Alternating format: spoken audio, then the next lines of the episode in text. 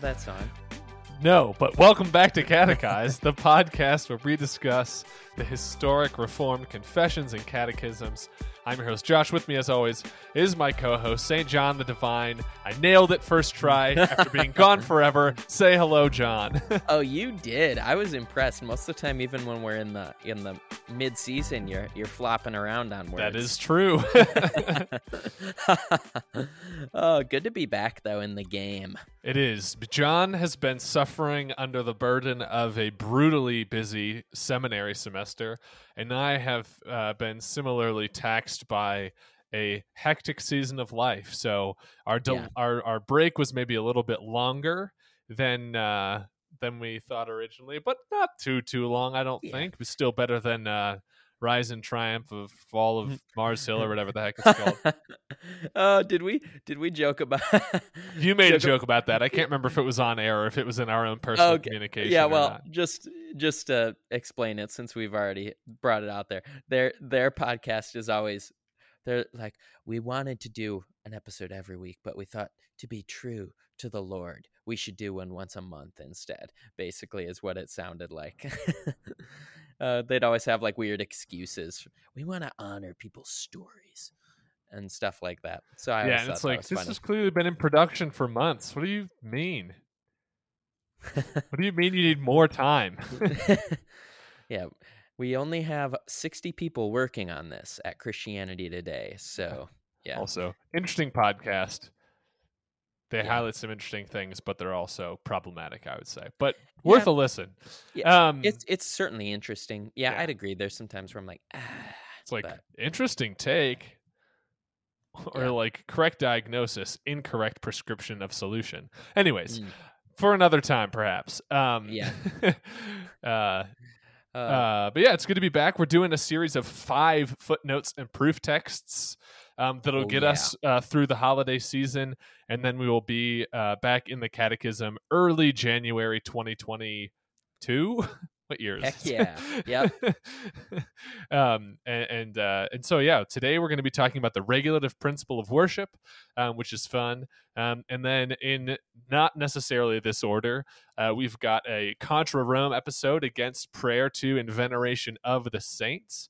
We've got an Mm. episode on homosexuality. We've got an episode on slavery in the Old Testament, and another episode on um, kind of a Christian engagement with Marxism, past and present. man, um, we we got some we got some spicy episodes coming up here. I feel like oh yeah, someone's gonna people are gonna rage against us at some of these. So that's be- certainly possible. forgive us if we sound insensitive in them. We're Also, we best. welcome we welcome all ragings. We welcome all inter- interactions of any kind. Yeah. Um, uh, because yeah, I don't know, whatever. We wanna we wanna hear from you Yeah. and things things like that. Yeah. uh, um, but yeah, we we're excited for that for that. Uh, I don't know that's that slate slotted. I don't know that series of things coming up. That's We're excited. slated. it's just it's fun because uh, coming out of the Ten Commandments, there's a lot of other conversations you can have because they are applicable in in a Oh as, yeah. as kind of a summary and foundation of the whole of God's moral law. They are a, an interesting um, starting point for a lot of conversations, and so it's fun to be able Mm-hmm. to take some of those rabbit trails and. Uh, particularly ones that are either less familiar or or more controversial, and give them a little more uh, attention. Yeah. If if people whenever someone asks me, you know, sort of like, "Oh, you do a podcast? What are uh, you know, send me one, I'll listen to it." I usually send them a footnote footnotes and proof text episode because I'm like, this is just, you know, this is in one sense sort of standalone, but it it it helps it's sort of like a fleshing out of what we talk about in the catechism in in a way that the catechism probably would never specifically address it or any catechism really. So, Yeah, yeah. but yeah so this is it's fun and um, other other news we we are working currently on a new website um, Ooh. and yeah uh, with that will be some s- the beginnings of some blogging um, we are also working on those uh, kind of clothing and other merchandise items that we've been teasing for a while and we are uh oh shoot what's the other thing we're working on oh yeah and i will by the time this is published our patron will have his mug will be in the mail. The mug you get for being a patron. Um, Yes. so uh so all all the things we promised are in progress.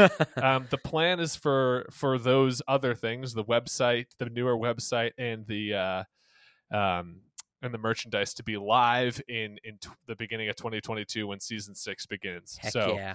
um stay tuned for little teases of that and little glimpses maybe of some of the items we're working on. I know you I know you all have been asking about it, you know. Just imploring, when will I get my catechized shirt? Yeah. Don't worry, it's it's approaching. The time is the time is at hand. Yeah. We just have to figure out the internet. But with, all of those announcements out of the way before we lest we like lose your interest or yeah. get too distracted um let's let's let's get cracking Get the cracking? regulative principle of Yeah, worship. so- nice so yeah so basically i guess i'll give an outline of kind of the topics of conversation sure, and then we'll break it down. we'll jump into it so the first thing after i do this is we'll introduce the issue we'll just talk about kind of the regulative principle um, as an idea, as a theological principle, um, uh, specifically as it is different from the normative principle of worship. Um, Mhm. then we will talk specifically about the kind of underlying assumptions behind the regulative principle, namely that God cares how he is worshipped. Um, we'll then move to biblical evidence supporting this idea.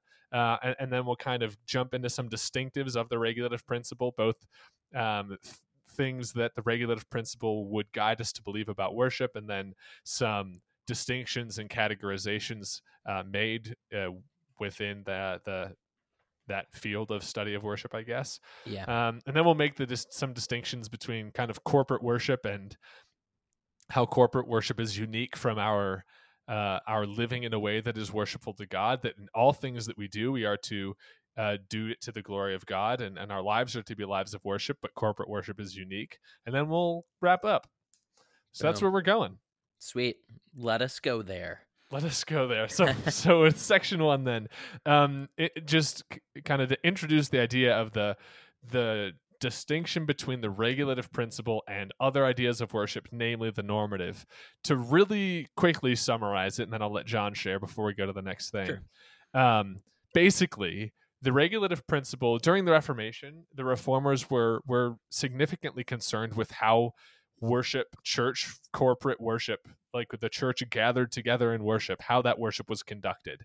Um, there was a lot of problems and corruption and unhelpful practices that had become the norm uh, in the in the medieval Roman Catholic Church, and so I think the Reformation was not merely theological; um, it was also practical. Uh, and one of the the large practices addressed by the Reformation was how the church is to worship God. Um, Yeah. And out of that came the regulative principle, which basically says that we can only bring to God in worship what God has told us to bring to Him in worship. Um, so basically, when you go to church, when you gather together with Christ's body, the things that you do there should only consist of stuff that God has said, do A, B, C, D. Um, Yeah. And that's so that's the regulative principle, as opposed to the normative principle, which is kind of the default name given to Lutheran and, and almost by accident a bunch of other Protestant den- denominations who don't have a formal theology of worship and Yeah. um, maybe uh, yeah well that the normative principle is basically um, we can worship god in any way so long as god has not forbidden it so Yeah. we can do whatever we want in worship as long as god has not said don't do a b c d um, and that is distinct then from uh, the roman catholic and orthodox views of worship which are basically um, the the magisterium the ruling uh, church, uh, the ruling teaching of the capital C church can dictate worship in with its authority and with its uh, tradition uh, and with its um, uh, I don't know re- revelat- revelatory capacity to some Yeah. extent. So So those are kind of the three things. Yeah, so the so so the first one, like you said, the regulative principle, basically, you know, if if the Bible doesn't unless the Bible tells you to do it, you shouldn't do it in worship.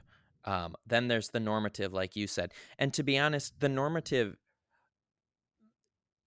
so like you said, basically, it's as long as the Bible doesn't say don't do it, you can do it.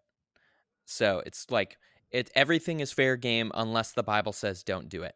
And while that is different from the Catholic view, in practice, it it actually kind of works out about the same in yeah. in you know, like you were saying, Lutheran and other Protestant, some other Protestant denominations, and um, Roman Catholicism, and and it works out about the same because you know, like, so here's a example. I grew up in a Lutheran church, and the service was extremely similar to a Roman Catholic church. Sure. I, I went to a Roman Catholic church a couple times later after, you know, after I growing up in the Lutheran church, and it felt like almost the exact same thing. Tons of the exact same reading and whatnot. So while the Catholic Church, you know, bases its power to do that on the like, you know, the Pope and the magisterium of the church and whatnot. Basically, it works out to the same same idea where it's sort of like you can as long as the Bible doesn't say not to, you can do it in the service.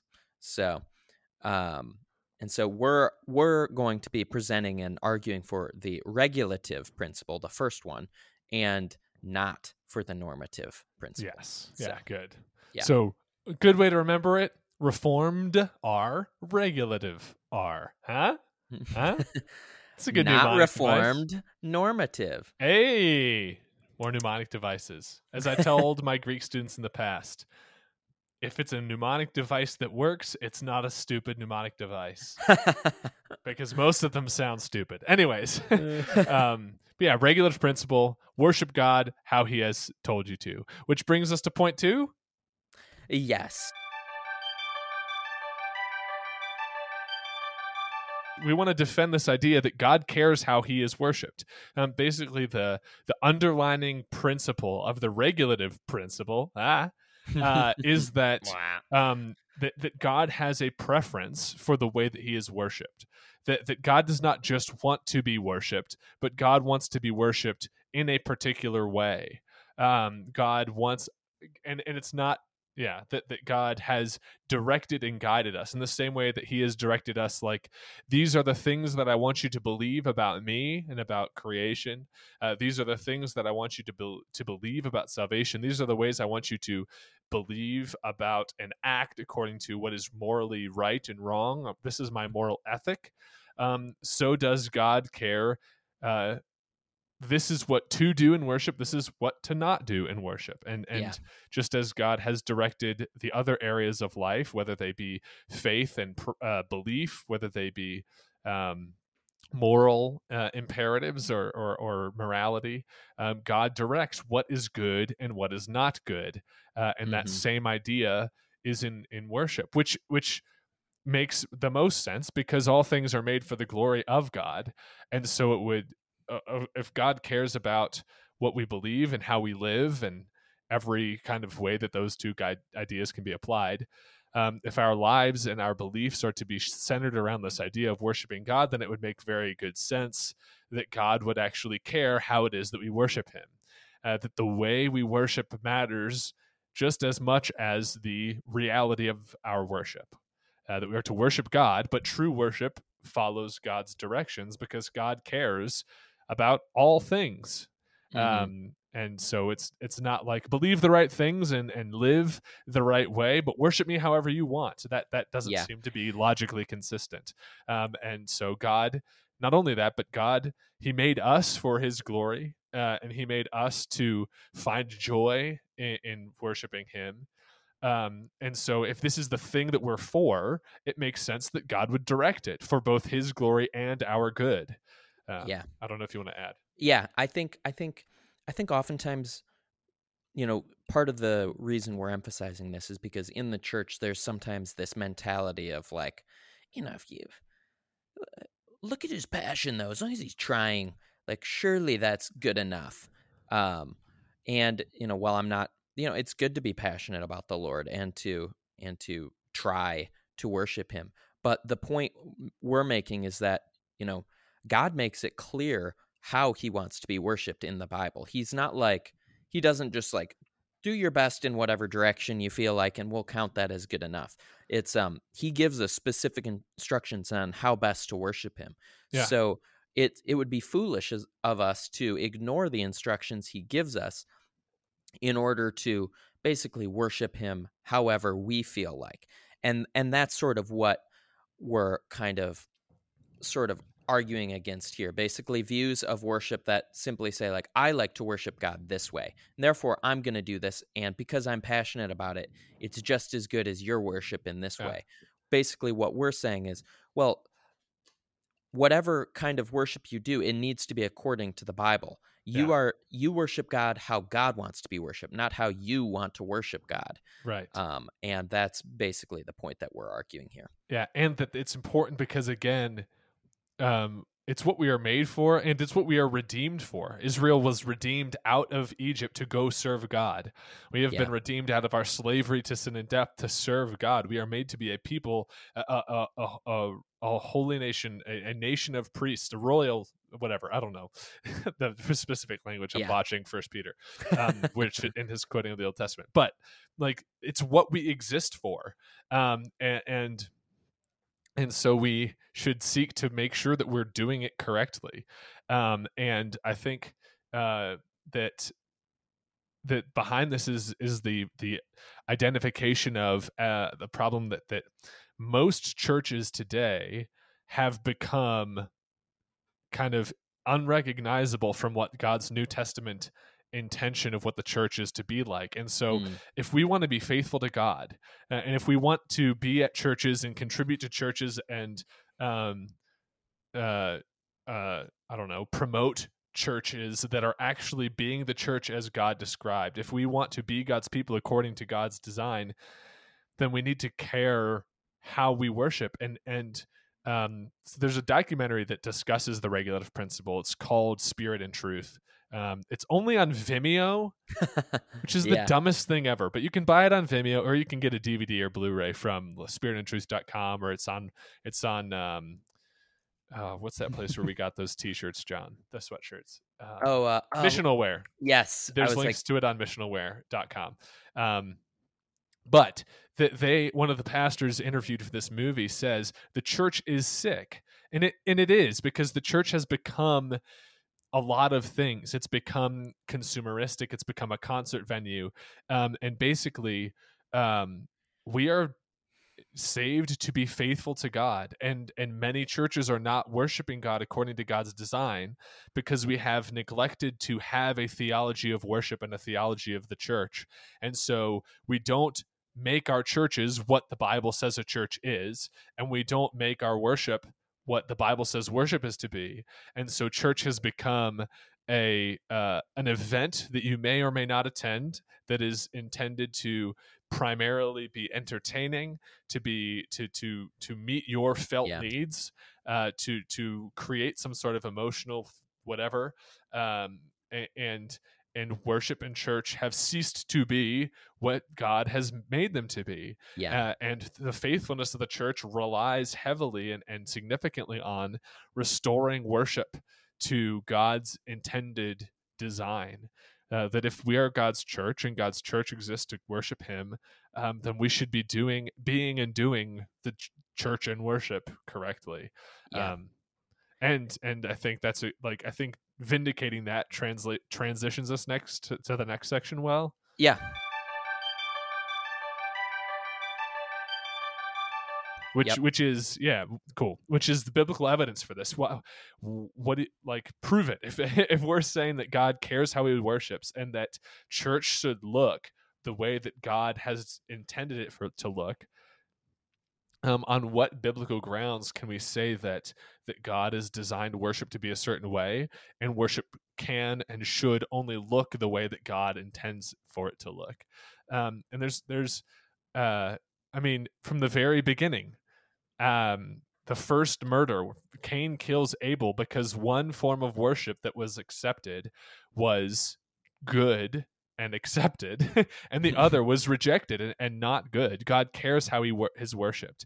Um, and uh, God very clearly cares how he is worshipped uh, because he rejects one form of sacrifice fr- from the very moment that uh, that God's people begin to worship him in their fallen state with Cain and Abel. Cain's worship of God is rejected. That implies necessarily that God accepts some kinds of worship and not all kinds of worship.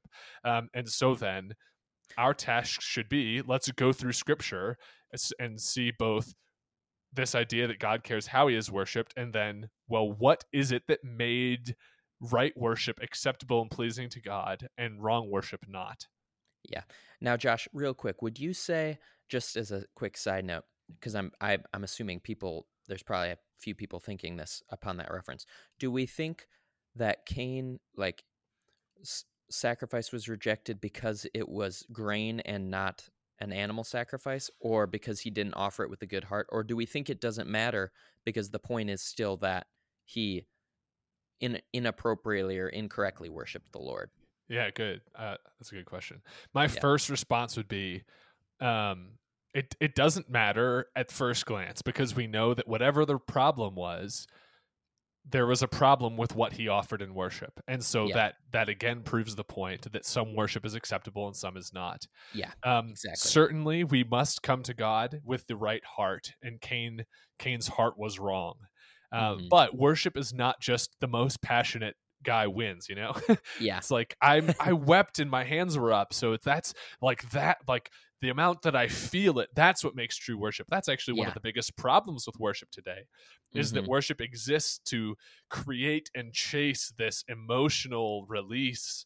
Um, and as long as I'm being passionate and emotional, then my then my worship is genuine, and that's not biblically. And the defensible. moment it's not, yeah, right. And and, and that, like what how yeah. well what do you do with all the psalms where David is worshiping God in spite of his circumstance and in spite of how he feels? He worships God in the same breath that he says, "Why have you forsaken me?" Like yeah. worship is not about how you feel ever. Um, sorry and yeah. but so but certainly heart is important but it's not about passion or emotion but i think we can also say that um, it seems that cain um, the, the the the genesis 4 text goes out of the way to show to, to identify that abel offered what his was best um, yeah. and and and it does not make that point for cain and so i think not only can we say that cain's heart was probably sinful in his worship, but also he offered something that he had out of obligation, whereas um, uh, whereas Abel offered the best, and that is what God God requires of his people is mm-hmm. the best. The, they they must give the fat of the animal, the the first fruits of the grains and the other things, um, and so that would yeah. be my think thinking. I think I think that's good. Cain brought to the Lord an offering of the of the fruit of the ground, and Abel also brought the firstborn of his flock and of their fat portions. And mm. so Cain brought an offering of fruit, and Abel brought the firstborn and the fat. And so it goes at that that's Genesis four, three, and four. It yeah. goes out of the way to highlight that that Abel was offering the best, and it yeah. doesn't say that for Cain. So I think the type of sacrifice is also part of the issue. Yeah, Abel's bringing Abel's bringing his best. Cain at least implicitly in the passage, doesn't seem to be bringing anything special to the table. Right. Here. It's not a matter of grain versus meat. It's a matter of the right part of the grain and the right part of the meat. Cain yeah. does not bring the right part of the crop. Yeah. And Abel brings the right part of the flock. Yeah. Good quick little side note, but I just wanted to address that. Carry like on. Well, um I I guess if we go in in biblical order, your example is next. Yeah, so I think we were going to talk about it was um Exodus. Um yeah, so basically in uh, well, okay, so to be honest, the first 4 of the 10 commandments all deal with worship. Um yeah. both me and this is a quick side note related to this. Some of what we're getting for this discussion is is from a couple different sources, but one of the ones I'm thinking of right now when I say this is from a book. The guy's name is Hughes Oliphant Old and the book is called Worship Reformed According to Scripture. So, good old I think that's one of my favorites on the topic. Yeah, he's he's great. I that name I know he goes by something else cuz like professors are like, "Oh, you know, something." You know what I mean? Like when someone refers to NT Wright as, "Oh, Tom." Oh, Tom. yeah. I know this guy has like a he's got like a nice little like he just goes by Ollie or something like that. but you don't know what it is. I don't. I, I don't either. All right, we'll call him Ollie. Just kidding. Our good friend Ollie. Um, Anyways. anyway, so he talks about at one of the things he emphasizes that, that the first four of the commandments are all ex- explicitly dealing with how we worship God and how God is to be approached and worshiped. And so, first one, you know, not having any other gods before God uh, is obviously don't worship any other gods. Um, second one, perhaps most explicitly, is um, you'll not make a graven image. Yeah. Um, God cares how he's worshipped. God cares. Yeah, Don't worship me like the other people worship their gods. You worship Yeah. me how I want to be worshipped, not like Um, they worship their gods. Yep, exactly. And so three and four similarly, but the one the main one was I wanted to talk about briefly was was two and how um, not to worship a graven image. We the first sort of example of this we see is with I think it's what Exodus thirty two and the uh, golden calf, where the Israelites basically make this golden calf, are you know really hyped about it, and are referring to it actually as uh, it's kind of confusing, but it seems like they're referring to the golden calf itself as Yahweh, the God that brought them out of the land of Egypt. Yeah, absolutely. Um, and so what we're seeing is that the Israelites are not worshiping a false god, or like they're not they're not worshiping. Oh, hail! They're not worshiping a pagan god. They're Yeah. worshiping the true God in a pagan way. Yep. So they're so what we're seeing is not um really what we're seeing is not a breaking of the first commandment. We're seeing a breaking of the second commandment. They are worshiping God according to their own desires rather than according to how God has told them he is to be worshiped. Yeah. And and so this is sort of the first example I think we see of, you know, and we'll talk about more of basically Israel worshiping God how they wanted to and neglecting God's specific command on how they should worship him and them in turn getting pretty Wrecked. severely punished. Yeah, So, and and I would draw a quick parallel and application to today, where um, they were worshiping the god like the pagan, um, like the pagan peoples worship their pagan gods, and all Mm. throughout Scripture, God says, "Lest you worship their gods, or or don't worship me, like like do not." Uh, offer your children to me and sacrifice the thing that I have not commanded. Uh, and so all the time, God is basically saying, when he says, worship me how I have commanded you to worship me, he's contrasting that with, don't worship me the, the way that the world worships. yes. Should those ways of worship should not be brought to me. Um, and, and, and I, and again, people are like, no one, it, like, no one has a little carved statue in their closet that they're going and offering incense before. Um, like the, and the calling it God. Yeah. right. Yahweh. The idolatry that we are tempted to today is not the same as the idolatry that ancient Israel was tempted to. But we are tempted to to worship or value other things before God. In the same way, no, you're not looking to secularism and and asking how do they worship their gods i will do that but our worship today in large part is shaped by well how does the world work uh, and and and, and church has become coffee shops in a large warehouse with a with a, a an auditorium that has a concert in a it. concert venue. Yeah. And so our church in every way is shaped to be like the world. And the whole point of the Old Testament is don't be like the world. And Yeah. so so the way the world is is different from the way the world was. Um, but it is just as wrong for us to worship God in a way that is like designed to be like the world in the same way that it was wrong for Israel to worship God in a way that they were familiar with because it was the way the world worshipped their gods. Yeah. And so our shaping of our worship to be uh worldly is is equal or similar in violation to the Israelites worshiping the golden calf because Yeah. both of those are we're worshiping the true God but we're doing it like the world does it uh, and, and I think that's a pretty direct parallel Yeah, I, I think that's good, Josh. I think that's pretty helpful to think about because I think, um, yeah, we don't, you know, when you when you strip it back, that is what they're doing. They're they're they're sort of trying to compete with the world's strategies of worship. They're coming out of Egypt and they're like, well, it was kind of cool to worship, you know, gold statues and bulls back in Egypt. Let's try it out here.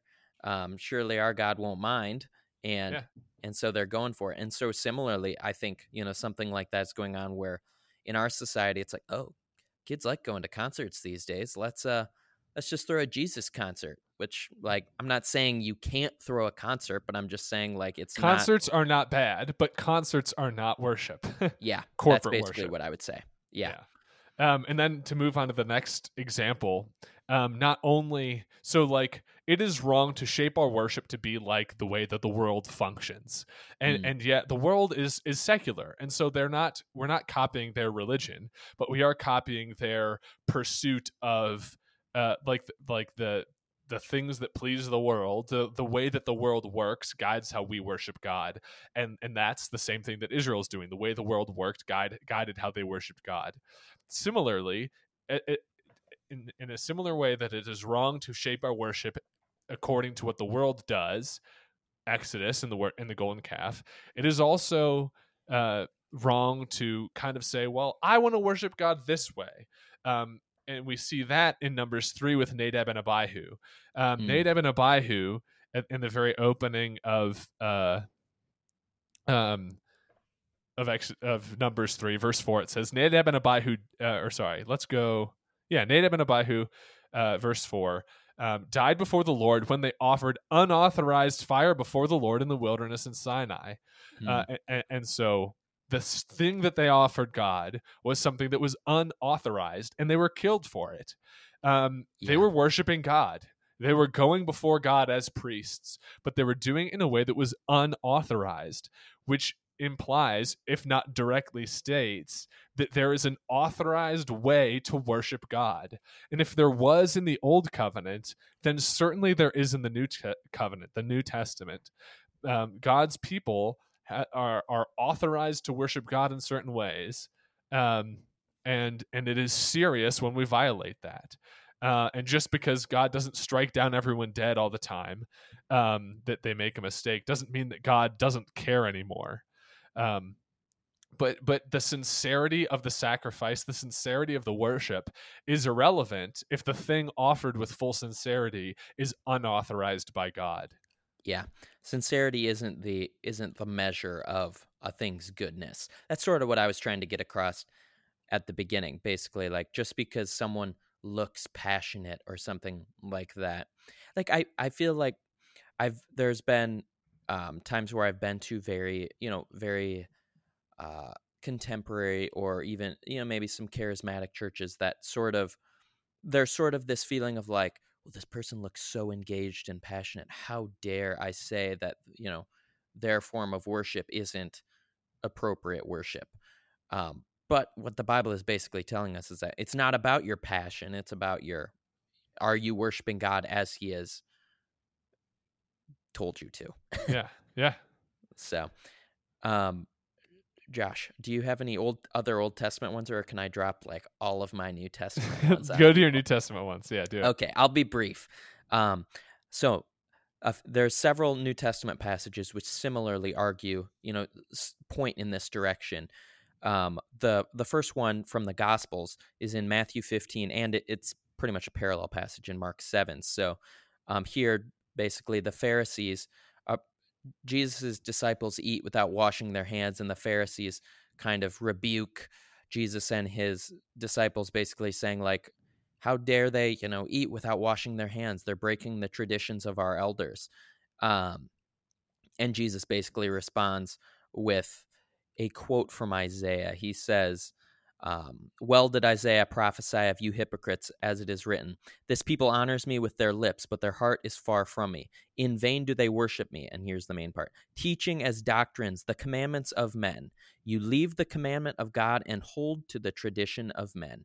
And basically you know kind of obviously he's jesus is telling them like hey if it's not biblical if it's not from god do not treat it on a level with god he's not saying it's wrong to wash your hands before you eat or something like that but what he is saying is do not teach that as if it was you know a, a tradition of god and when i read this one of the things that comes to mind is you know we sort of were talking about maybe more charismatic churches. I think on the other end of the spectrum, maybe if you go to like a a Catholic church or an Anglican church, perhaps there is a sense in which certain traditions are almost held on the level of of um, biblical authority when they shouldn't be.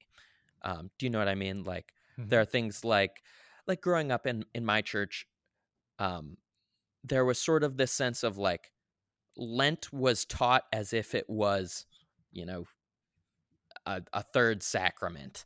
like it was like you gotta su- you gotta partake in Lent, and then and so my whole life I was like, of course everyone does Lent, and then as i got older and started reading the Bible, it's like, where's Lent in here? Like I'm not seeing this.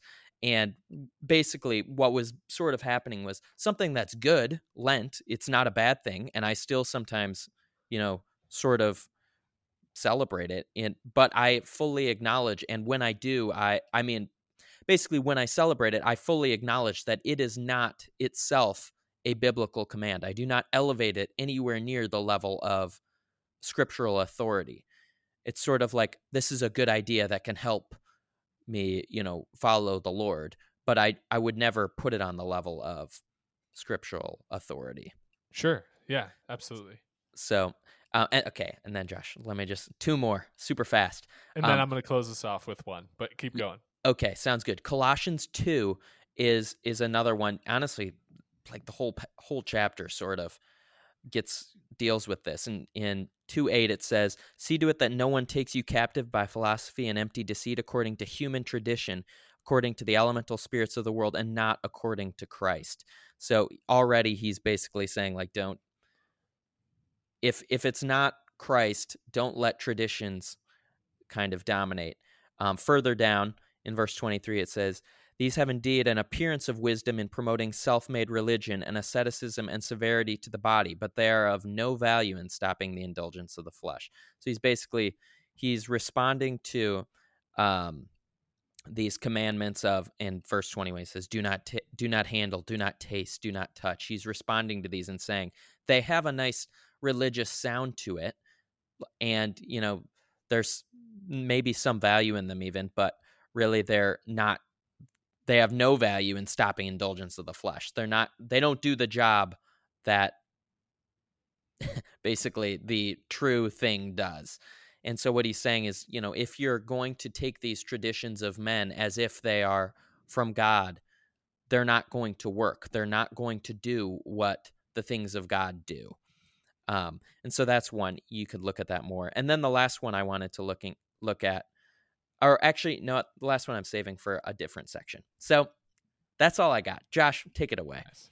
Yeah, and just to wrap that wrap wrap up those those verses, um, at the at the end of Hebrews 12, the author of Hebrews says, "This isn't yours, correct?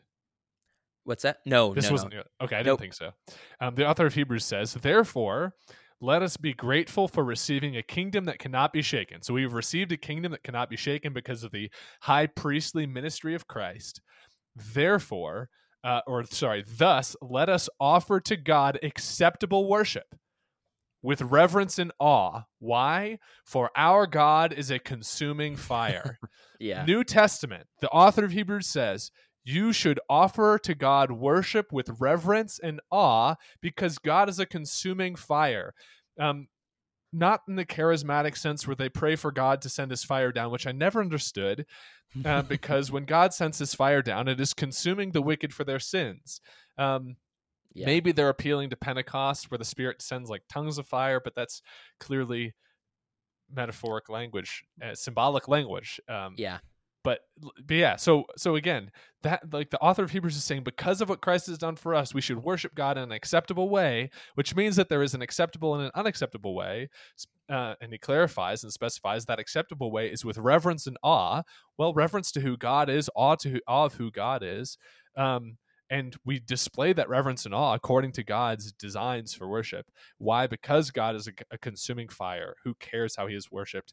And then, then uh, chapter thirteen, which follows, um, uh, s- like talks about uh, talks about this idea of, of of pleasing God, sacrificing sacrifices that are pleasing to God. Continually offer up sacrifices of praise to God, that is the fruit of the lips that acknowledge His name. Do not neglect to do good and share, so on. Yeah, Yeah.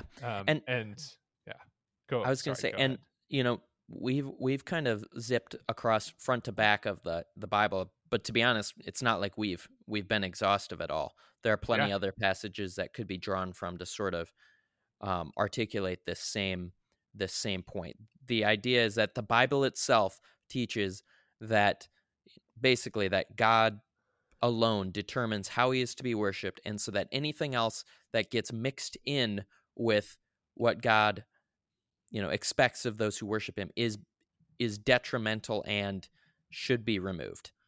It it's making it it's sort of like you're making it less pure by mixing in human elements. Yeah. Yeah. H- human elements especially in the sense that they lack biblical warrant. It's not like oh, you've sang a human written hymn rather than just psalms like you've putrefied the worship. But right. but it is like, you know, we're I don't know. We're gonna do. Ah, never mind. But you get the idea. Anyways, yeah. To summarize the biblical support section, from Abel to the golden calf to Nadab and Abihu, through Jesus' teaching uh, in the Gospels to Colossians two to he- the end of Hebrews twelve, um, we get this idea that God is concerned with how He is worshipped, um, that there is a right and a wrong way, and that we should mm. worship not according to traditions of men. We should not be influenced by the cultures and world around us, but we should worship God according to His word, His design, His intention, um, because He is a consuming fire who is concerned with how He is worshipped and has yeah. told us what kind of worship pleases Him. Yeah. Fair summary? Boom. Well summarized.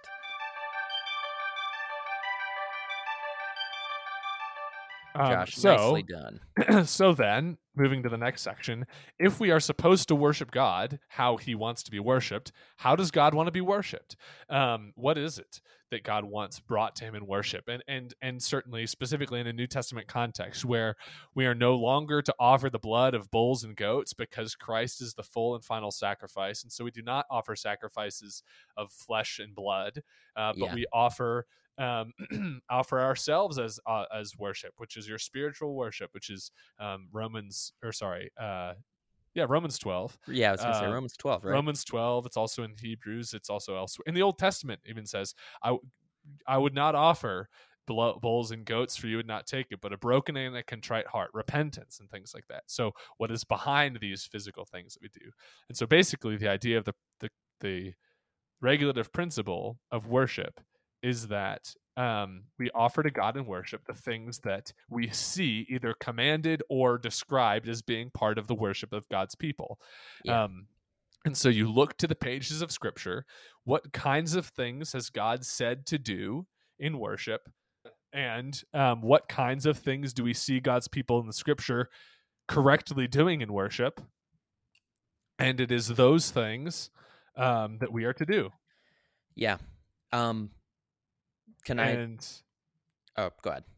Well, I was just going to say, so we're just going to basically go through, um, go through examples. What what things do we see in Scripture? What are the elements of worship? And give a verse or two that that supports that, and and move on. Can I can I start with something that's kind of big? Yeah, music, singing in worship. Yeah, so one uh, so one of the things that we see that people are supposed to bring to God in worship is is song, singing. I mean, the whole book of Psalms is a book of worship songs, so that's yeah. a good point. But also in Ephesians 5, God says or Paul says, both say, um, address one another in psalms and hymns and spiritual songs, singing and making a melody to the Lord within your heart. Yeah. Um, and then uh, we see all throughout when God redeems his people um, at, through the Red Sea, the first thing they do is they sing a song of what God has done for them. Um, one of my my Reformed Baptist friends often said, "Redeemed people sing." Redeemed people sing. We see that mm. all throughout Scripture. But run with it, John. What were you going to say? Yeah, basically, I was going to say that I was actually going to. I was similarly. I was like, I hope uh, Josh is going to reference Ephesians five here because needs to be done. Um, but yeah, similarly, you know, in the book of Isaiah, we see, and in Revelation, we see in heaven, there's going to be singing songs to God in worship, uh, pretty much eternally. Um, and um, one last thing I was going to point out in the Ephesians 5 passage, also related to the uh, Psalms only folks, is the the inclusion. Hymns it says Psalms, songs. hymns, and spiritual songs, yeah. thus suggesting that it's not Psalms are given to us to worship God, but it's not, we're not, you know, because perhaps someone out there is like, well, if you believe in the regulative principle, the Bible gives you Psalms. Why would you use anything but what the Bible gives you? And I would say this passage, in addition to the fact that there are lots of other songs throughout the Bible, Sing Um, to the Lord a new song. Is the yeah. scriptural idea. boom. Um, Yeah, basically, these these passages point to the fact that you know there are other songs other than just the 150 psalms. Although the psalms themselves are underappreciated Yeah, in that was my- worship. that was going to be my next point. It's like um, we we do want to be critical of our of our own camp, and some people I think take the regulative principle too far, and, and they they say no instruments, even though many of the psalms are said with the lyre and the pipe, and you're like, Yeah. well, there's clearly instruments part of this. Um, so I. I, I know that they have answers to that, but I think that's pretty clear. Um, Yeah. And also, some people take this too far and say Psalms only. Um, but I think the bigger error of the church more broadly today is that we don't sing the Psalms, and that is sad. Uh, the Psalms are are divinely inspired worship songs, and we're like, yeah, but Chris Tomlin has a new song that's mediocre, um, and uh, it sounds like that country song that I like or whatever. I don't know. Um, but I know what you we- mean. Yeah. and it's sad. It's sad that we like we. I want to sing the Psalms more, and this is something that's kind of new or whatever. But but they're so good. Um, quick plug for a guy that I like. Go on Spotify and check out Brian Sauve, S A U V E. He does great versions of Psalms. Um, check him out. But yeah, I think Mm, I think we need to be singing the Psalms more as God's people. Um, Jesus, uh, when he was with his disciples um, on the night that he was betrayed, not only broke bread, as we'll talk about in a minute, but he also sang Psalms with his disciples in the garden.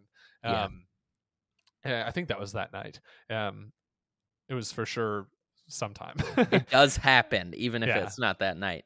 Yeah, and So- the the word used there uh, is that they sang particular kinds of psalms, probably. So yeah, Yeah. we should be singing psalms, not only psalms, but we should definitely be singing Yes. psalms. Um, maybe let's work our way to the kind of more the the most regular to the less frequently seen, I guess. Yes. And the other things that that um that are to be part of worship is the reading and preaching of God's word. In Acts Oh, yeah. 2, uh, we have uh, they devoted themselves to uh, the apostles' teaching and to fellowship and breaking bread and prayers. Uh, and there we see three things, and we'll talk about them all. But um, that the church is devoted to the apostles' teaching.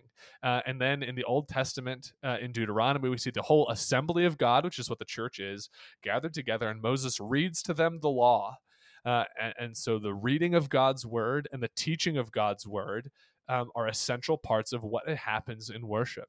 Um, and, and that is, is necessary for us to hear God's word both read and preached as part of worship. We need to hear it read and taught, expounded. Um, we look at uh, Pentecost, and Peter preaches basically on uh, Joel 2 and some other passages. Um, as the Spirit descends, uh, and he calls the people to repentance, to believe in the Messiah that they were responsible for killing. Yeah. Um, I- and so, yeah, the reading and the preaching of God's word is another. Yeah, and that that's an important one. There's a lot in the Bible on that one. You know, go into all the world and proclaim the gospel. Basically, Jesus sends them out. Um, similar second Second Timothy. I'm just looking at a couple here real quick. Second Timothy two, uh, rightly handling the word of truth. First Timothy four, devote yourselves to the public reading of Scripture, to exhortation, to teaching. Speaking of Um, exhortation, the author of Hebrews says this hear this exhortation, which is the, the way they referred to sermons. The book of Hebrews is in all likelihood or in all reasonable understanding a sermon that was written down uh, and Yeah. then mailed around as a letter. So not only do we have the call to hear exhortation sermons, but we also have a literal example of a divinely Yeah. inspired sermon. Um, both Peter's in Acts 2 and the author of Hebrews, the book of Hebrews. and and Josh, forgive me, I might act, I might have to. Basically, one one thing related to this is what we're trying to make clear is that reading the word and preaching them are very central to worship in the Bible. And this is why you see Reformed people so thoroughly emphasizing them because they're majoring where the Bible majors. The Bible heavily emphasizes the preaching of the word in lots of places and, you know, in both testaments. And so the re- Refor- Reformed Christians basically this is why we so thoroughly emphasize the preaching, teaching, and reading of the word. And so, you know, this is just, I guess, maybe a reminder to. er, My point here is that there are other branches of the church that have a much less, you know, much smaller view of preaching and reading the word. And I think that's, you know, to their detriment. Um, the Bible clearly teaches the importance of preaching and reading the word, you know, far more than it does a lot of other things that churches, you know, really like to emphasize. And so Yeah. similarly, and we that, that preaching must be founded in the word and not just like some pastor's thoughts. yeah, not just uh, self help and 10 lessons to help you have smarter kids and stuff. right how to yeah whatever But yeah, I Um, digress. So we got to move on because of because of time. But so Yeah. singing is clearly part of worship. Preaching, reading, and preaching of God's word. Um, that that passage in Acts two also talked about the breaking of bread, um, which in fellowship, which are fellowship meals uh, often, but the many believe it to be the sacraments as well. Um, and we see that also not only in the Gospels but also in First Corinthians eleven. For I received from the Lord what I also delivered to you that the Lord Jesus uh, on the night that he was betrayed, took bread, and when he had given thanks, he broke it, saying, This is my body.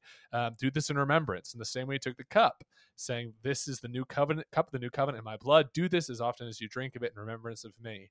That we are called to do this. And we are also commanded in Matthew 28 and in Acts 2, baptize uh, into the church.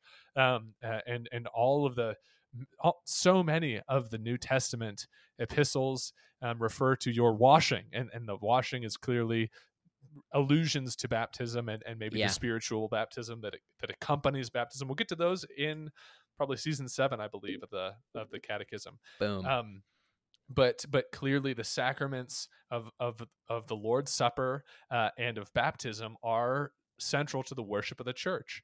Mhm. Um, and and going off that Acts two passage as well, so is prayer. That the people of God must be a praying people, and not just as a quick like means of transition between guys up front on the stage, which I feel like prayers often become. Like every time anyone comes up, they're like, "Let's let's say a quick prayer," uh, and then it's this thing. But but uh, but there's a a like a need for thoughtful pastoral prayer where the where there is uh, the prayers um, of the saints are offered in worship to God, and that is central to the worship of God's people. yeah. Um, I, I another one if I can just jump in um is is a confession. Uh, yeah, First John basically calls us to confession. Um in addition, I think there's some other locations for it. You might have yeah. James five as well. I have it pulled up. Oh, nice. Um, Um, but the first John quick? one, first John one that you highlighted is that that John says, um, and and with confession of sin, this is not the Roman Catholic sacrament, uh, but this is the biblical principle that if we, that we are to confess our sins, um, and that we are to hear the absolution, the promise that Christ has forgiven them. Uh, in First John one nine, John writes, "If we confess our sins, He is faithful and just to forgive us our sins and to cleanse us from all unrighteousness." Uh, Mhm. and then in James 5, uh, we are commanded to confess our sins one to another. Uh, we also see that the people of God, when they assemble before the Lord and they offer their sacrifices, they confess their sins over the animal that is to be killed in their place. And Yeah. so, part of worship uh, and in the teaching of the church, always there's this idea that that we are to be confessing our sins and being reminded of the forgiveness that is ours in Christ. So certainly sweet. confession is, is part of that. Uh, the, oh yeah. So for James five sixteen, therefore confess your sins one to another and pray for one another that you may be healed. Um, the prayer of the righteous person has great power uh, as it is working. Um, and again, some of these are not confession necessarily and prayer. Yeah. and prayer and absolution of sin. And Yep. they're not these sometimes these are not explicitly passages directing and instructing worship but again um, this is reiterating the kind of thing that we see old testament israel doing in worship and it's and it's uh, these letters are are re- letters of instruction whether they be wisdom literature like james or exhortations or uh, didactic teaching lessons from paul or, or peter or whoever they're all instructions for the church. And so this is what you you are to do. Uh, and, And- so they're relevant to the conversation certainly. And um, and we see them being practiced by the worshiping people of God in Old and New Testaments. and I and last thing I think it would be it's it's fair to say that in the in New Testament times there's much less of a focus on the individual and it's more corporate. And so mm-hmm. when we read some of these things where we might be like, yeah, confession, it means very individual.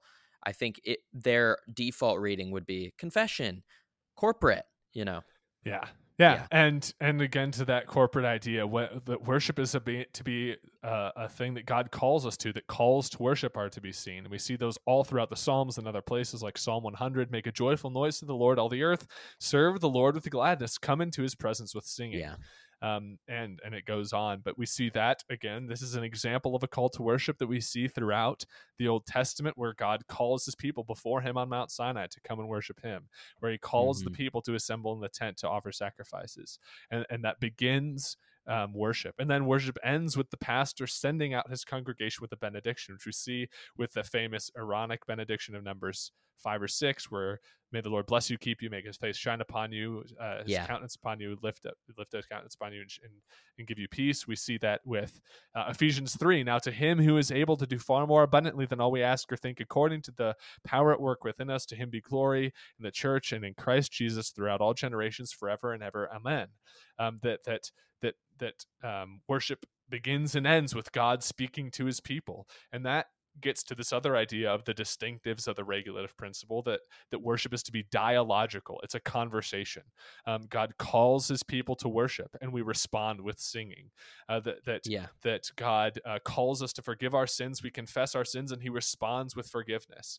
Um, that god instructs us in his word and we respond with the sac with by gathering before him uh, in communion with him at the lord's table. And then god sends us out into the world with a benediction and a blessing um, that that this that the, the worship of the church is to be kind of conversational as well yeah So um, and then Yeah. just one distinction before we kind of wrap up Yeah. um, that these distinctives these things that we're supposed to do in worship are called the elements of worship um, everything that we do in worship should be something that we find justification for in scripture but there are things that the reformed tradition has called the circumstances of worship that are not that they're not part of what we worship God with, but they're necessary pieces of the puzzle, yeah. like a building or seats, um, and things like that. And so, yeah, God doesn't command you to to worship at 10 a.m. Um, he does like Sunday is the new Sabbath. It is the Lord's day. We see that in Revelation. Um, I was in the Spirit on the Lord's day, Yeah. uh, and, and we we see um, the, the the Lord's day is the day when Christ rose, which is Sunday, and so we see uh, that there is a day for worship. There is a right day for it, um, but we there's not a time, there's not a place, but we need times and places. We need buildings, we need seats, um, and Yeah. so those things have been called the circumstances of worship. Uh, they are not actually part of what we are doing in worship. They are not part of the worship of God. And so we can do those things as we please. You can have Mhm. chairs or pews, um, but you like, uh, because those are the circumstances of worship. And one thing that I think has been helpful is that um, you cannot use circumstances to introduce into worship something that is not an element of worship. In the documentary I referenced, they talk about like, well, circumstances are like seats and buildings, and you need the preaching of God's word. You can't say that a puppet show is like you can't preach through a puppet show because a puppet show isn't necessary for the preaching of the word. A building, time, place, those are Mm. necessary. Um, Yeah. Circumstances are necessary things. And so you can't innovate worship, calling it a circumstance of worship, uh, if it is not something that is necessary. yeah. Um, is that clear? I feel like I'm Yeah, ra- no, I, th- I think. I think that was good. I think basically, you know, as long as it's, um, yeah, you can't say, oh, this is a, this is just a circumstance of worship. We're just going to slide it in here. That's not like a, a sneak category. One of uh, one of our professors, Dr. Swain, would always joke about a baptismal font that was a fire truck at this Baptist church, and like kids would slide down the fire truck into the water, and that was how they'd get baptized and he said this is not this isn't just a circumstance because it is changing it's really changing the view of um, baptism it's basically um, Ah, making it's so irreverent. Worship God in reverence and awe. Hebrews 12. Well, and it's also even like even from the perspective it's sort of like it's almost like tricking kids into get ba- getting baptized hey check out this uh, water slide we got in the right. church All you have want to go on a is water slide in church? Yeah. Yeah, for sure. Um, don't yeah, uh, whatever. Baptism we'll get to for another time. yeah Um, but yeah, that's a great example. Yeah. So w- the things we bring to God in worship are elements of worship. They must have a biblical vindication, grounding, justification, example, whatever. Yeah. Um, there are things relevant to worship, timing, place, um, where you sit, things like that, that are necessary to make worship happen, um, but not prescribed as worship. And we can't confuse those two and use circumstances to introduce new things into the elements to change the elements of worship. Yeah. Um, like a water slide into the baptismal font, which is yeah. ridiculous. Um, uh, but, cool. Moving yeah. on to the the second to last thing. Yeah, speed. This is a long episode. I'm I'm freaking out. Yeah, um, no, it's okay. bad. Um, sorry, folks. Hopefully, it's all good and helpful. The last thing is the distinction between corporate and all of life worship. Uh, that Paul calls us to, whether we eat or drink, whatever we do, do all to the glory of God. And our lives are certainly to be about worshiping God.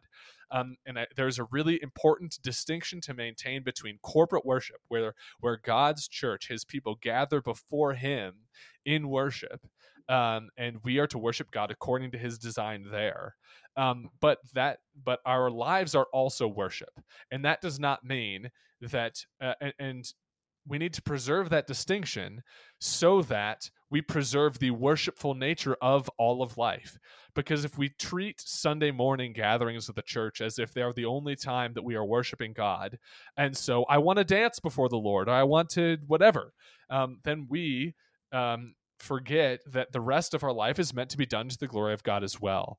And so, because we say no dancing in church, um, like you can't bring your ribbon and do a ballet performance up front because that's not one that's not a thing that God has prescribed. Yeah. Um, but that doesn't mean that your dance recital should not be worshipful to God. Yes. Um, and so preserve the dignity and the value of worshiping God in all of life by maintaining the distinction between corporate and all of life worship. Um, because if you say that only things that are done on Sunday are worship, and so I wanna I wanna do um, drama in worship, I want to do a a dance at worship. Um, well, then you're forgetting that those things are worship, but the time and place of them matters. Um, and the time and place for those things is not in corporate worship because those are not things that God has called to be brought to Him in worship. Yeah. Um, and so we should remain maintain this distinction. And God prescribes in both of them. Like you can't shoot heroin up to the glory of God in all of life. it's not like whatever you do, do it to the glory of God. Like whatever you do which is guided by what God says is good in life, do it to the glory of God.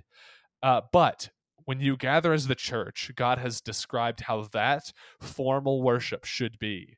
And so worship God, how he has prescribed and, and, and commanded you to worship him as is found in scripture. And then yeah. when you leave, go from there and do all things that you do to the glory of God, knowing that there there's a difference between corporate worship and all of life worship, but that does not mean that all of life is not worshipful to God. Yeah. All right, Josh, last thing. So, David danced before the Lord. Should there be dancing in Sunday service? Um, no. uh, that's that's when the temple where that's when the the ark is brought to to Jerusalem. Um, first of all, he's like kind of like looked down upon for that, and this is like a scene. It's questionable as to whether that's appropriate behavior or not. Yeah. Um, but it but no, just because you see a thing in scripture does not mean that it is a thing that ought to be done. Yeah. Uh, nor does it mean that it's it, that is a descriptive scenario um, wherein God is is where yeah wherein David is doing something. Um, we are to rejoice before the Lord, yes, and and not dancing in church does not mean that you have to be stiff as a board. Like moving around to the music a little bit, that like great, that's fine. But but like we're now going to have our dancing section where we bring up these three folks who are going to do a dance. That is not a thing that God has called his people to do in worship. Yeah. Um, being like moving with the music in church is not sinful. Of course not. Don't be an overly frozen chosen. Um, but but yes, dan- that that passage yeah. is not about worship. It's not prescriptive. It is descriptive. Um, and frankly, it seems that that David is acting inappropriately there to an extent. His rejoicing is right, but he's like naked and stuff. So yeah. Sorry. Helpful. That was that was unimportant, but I was just curious. Yeah. But yeah, basically I I agree, Josh. I agree with what you said. I think it's important that um, we realize that just because something is not allowed in a corporate worship service doesn't mean that that thing is like, like no dancing in service equals no dancing ever. Don't you dare dance. Like that's not what Right. that's not what is being said in the slightest. It's it's Yeah. just got you know corporate worship um, is is a thing that should be dealt with carefully and honorably to God. Because our God is a consuming fire. Yeah. So yeah, sweet. Any uh, any closing Um, thoughts? I don't think so. Um, so again, just to recap, God cares how He is worshipped. We should worship God in the ways that He has commanded and described. Um, from uh, uh, Cain and Abel to the golden calf to Nadab and Abihu to the Gospels to Colossians 2 to Hebrews 12, we get this idea clearly that God cares how He is worshipped. We are to worship God in the appropriate, approved, prescribed way with reverence and awe because our God is a consuming fire. Um, and that worship includes things that are prescribed and described as being part of worship in Scripture, from calls to worship and benedictions uh, uh, to confession of sin and pronouncement of forgiveness, to the reading and preaching of God's word, to to seeing the word and the sacraments, to tithes and offerings, even which we didn't um, which we didn't talk about, but bringing your your your financial gifts to the Lord uh, and singing. Absolutely, singing is profoundly central to the word the worship of God's people Yeah. um, sing psalms a- and hymns and spiritual songs uh, and and that those elements are prescribed and there are things that we have in worship that are not necessarily prescribed like chairs and a building and a time but those are not the elements of worship those Pew are the Bibles. circumstances of worship yeah, um and and that we should worship god in all of life um uh, but keep holy and set apart that time of corporate worship as god has prescribed for it to be kept apart yeah Boom. Sweet. That's the episode. Sweet. That's the episode. All Thank you for tuning in. I hope that was helpful. Um, uh, please email us with any questions, thoughts, concerns, um, and uh, and let us know if, if we can we can kind of keep the conversation going for you or answer any of your your um, I don't know problems or or refutations or responses or or questions. Clarify things. Um, again we hope that was helpful. Uh, please tune in next week. I don't even i'm not sure which of those topics we'll have next week but coming at you is um, Some good contra, stuff. contra Rome against prayer and veneration of saints. Uh, we got some stuff on homosexuality, some stuff on slavery in the Old Testament, and some stuff on Marxism. Uh, and, and we'll be looking at uh, a, a lot of good fun stuff. So that's coming up. Thanks for tuning in, everybody. Yeah. Follow us at catechized on gmail.com. Uh, send us emails to catechized at gmail.com. Um, I think I said that for Instagram. Instagram is at catechized pod. I'm not dumb. Um, I'm fine. You're um, fine. and uh, yeah, check us Sounds out good. at catechized.org. It'll be updated early 2022. So make sure you get a good look at the old we- website before it, it gets changed. Give I it a know. farewell. Uh, yeah. sweet. Share this with anyone you think might benefit from it. We're glad to be back. Thanks for uh, giving us a break. Boom.